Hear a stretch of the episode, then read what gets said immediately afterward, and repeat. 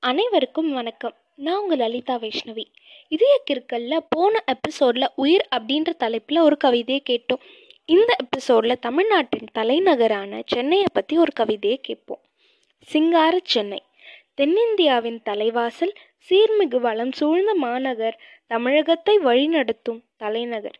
தமிழ் மன்னர்களின் சென்னப்பட்டினம் பிரித்தானியர்களின் சென்னை மாகாணம் ஆங்கிலேயரின் மதராசப்பட்டினம் விடுதலையின் வெளிச்சமாக தமிழ்நாடு இன்று தலைவர்களின் நகராக சென்னை.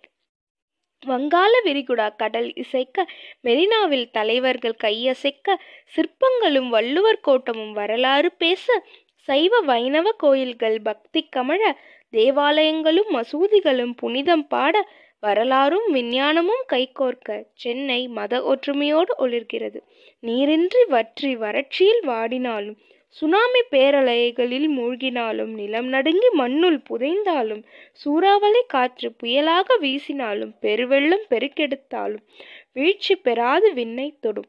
வெள்ளத்தில் மூழ்கும் போது தீவாகவும் தமிழகம் தத்தளிக்கும் போது தாங்கும் தூணாகவும் உள்ளது. சென்னை. சென்னையின் அழியா அடையாளம் அதன் மக்களின் நம்பிக்கையே. இன்றும் நம்பிக்கை வைப்போம். சென்னை மீண்டும் மீண்டு வருவோம் என்று நம்பிக்கை விதைப்போம். மீண்டும் மற்றொரு எபிசோடில் அழகான கவிதையோடு சந்திப்போம். நன்றி வணக்கம்.